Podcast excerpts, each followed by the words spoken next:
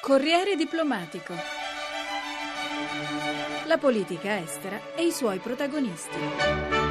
Manca un mese e mezzo all'elezione del presidente americano e la campagna elettorale si è improvvisamente scaldata in seguito alla clamorosa gaffe del repubblicano Romney sul 47% degli americani che vivrebbero alle spalle del governo e sarebbero dei parassiti.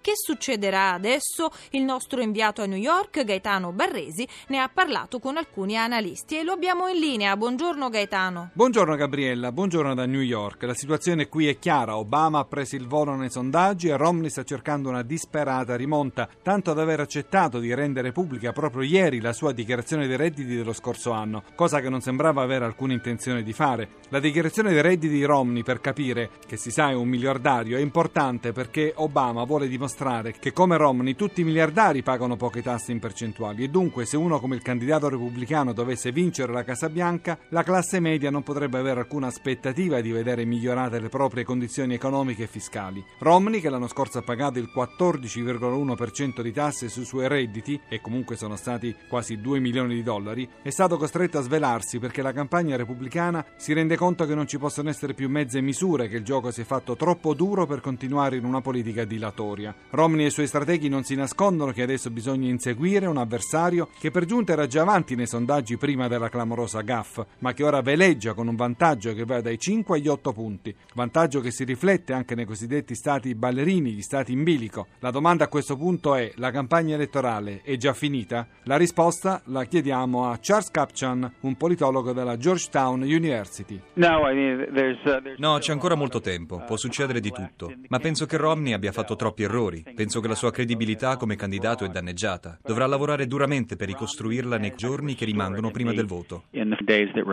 Cosa può fare ora il candidato repubblicano? Deve cercare di dimostrare un minimo di competenza. La seconda cosa che deve fare è cercare di farsi vedere come uno che si preoccupa dell'americano medio, che cerca di aiutare la classe media. Il problema è che la campagna di Obama è stata molto brava a dipingere Romney come isolato, che è bravo a fare outsourcing, a mandare il lavoro all'estero e non creare lavoro qui negli Stati Uniti. Obama poi sta conducendo una campagna popolare progressiva, punta a diventare il candidato della classe media. Obama, come abbiamo detto prima, va forte nei sondaggi, ma quanto di questo vantaggio resterà, se resterà, il 6 novembre, il giorno delle elezioni? Jeffrey Laurenti è Senior Fellow presso la Century Foundation. You have ci sono ancora sei settimane di campagna elettorale, nella quale le decisioni degli elettori possono cambiare. Obama non è al sicuro. Ha un margine che, se confermato, gli regalerebbe una rielezione abbastanza comoda. Però tutto può succedere. La campagna di Romney spera a questo punto che i dibattiti presidenziali facciano venire dei dubbi tra chi non è convintissimo di appoggiare Obama. Senta Laurenti, ma è d'accordo con chi dice che Romney, dopo aver accusato Obama di voler fare, di voler scatenare la lotta di classe, la sta facendo lui stesso al contrario però, i ricchi contro i poveri? The right has been la destra è stata veloce ad accusare Obama e il suo partito di aver fomentato la lotta di classe puntando al crescente divario dei redditi. La sinistra ha avuto problemi nel contrastare queste accuse. Il video di Romney dimostra invece che la lotta di classe è ancora aperta anche a destra, cioè che ricchi e bianchi conservatori, perfino di classi medio-basse, vedono i loro nemici nei neri, i poveri, i parassiti. Ed è un esempio drammatico che regala al presidente un punto preciso per indicare chi sono i veri guerrieri della lotta di classe. Quanto questo influenzerà la manciata di elettori negli stati chiave chiave, che ancora non hanno deciso, bisognerà ancora vedere. Ma ha senso oggi parlare qui, negli Stati Uniti poi, di lotta di classe? Certamente questa accusa di lotta di classe porta con sé una chiara e specifica faccia conservatrice, mentre nel passato è sempre stata un'accusa dei conservatori verso la sinistra che, secondo loro, cercava di fomentare una lotta contro i ricchi, contro chi ha avuto successo. Adesso sembra che c'è dietro le quinte una sorta di disprezzo dei ricchi verso chi si trova in condizioni di inferiorità economica e sociale. Come può in un mese e mezzo Romney risalire la china?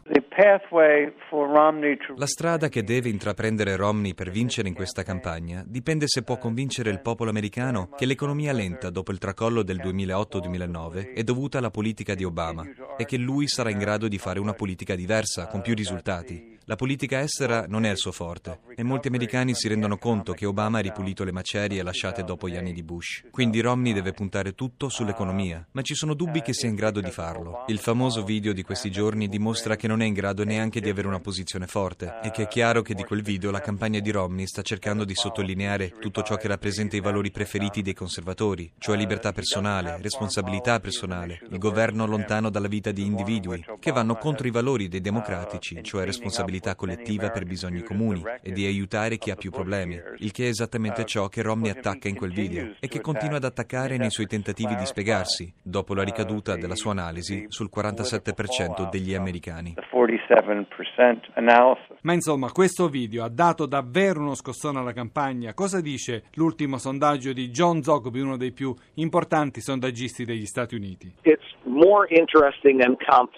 È più interessante e complesso di quanto si pensi. Da un lato dà di Romney una visione distorta della sua campagna, questo non gli porta vantaggi, perché era appena arrivato ad un punto dove avrebbe potuto sfruttare i temi economici. D'altro canto è chiaro che sta mirando gli elettori della sua base, cioè conservatori, bianchi ed elettori che non sopportano le spese del governo. Da questo punto di vista c'è un elemento ben calcolato nei commenti che ha fatto.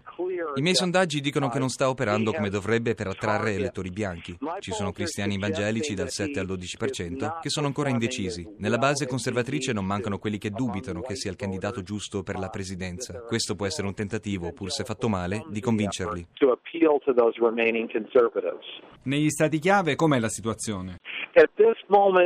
In questo momento il presidente è avanti negli stati chiave, non di molto ma è avanti da 3 a 6 punti. Stiamo parlando di Ohio, Virginia, Florida, Colorado e sono gli stati dove si trovano gli elettori più divisi. Ma se Obama conquista la Florida, Romney deve vincere in tutti gli altri 8 stati in bilico. Per la sua esperienza, quanto si può recuperare in soli 45 giorni? C'è sempre la possibilità di fare un'enorme gaffe e di trovarsi in difficoltà. Obama al momento è al 50% di approvazione. Se l'elezione fosse oggi, probabilmente vincerebbe lui, ma l'elezione non è oggi. Bene, è tutto da New York. Con Sergio Salata vi restituiamo la linea.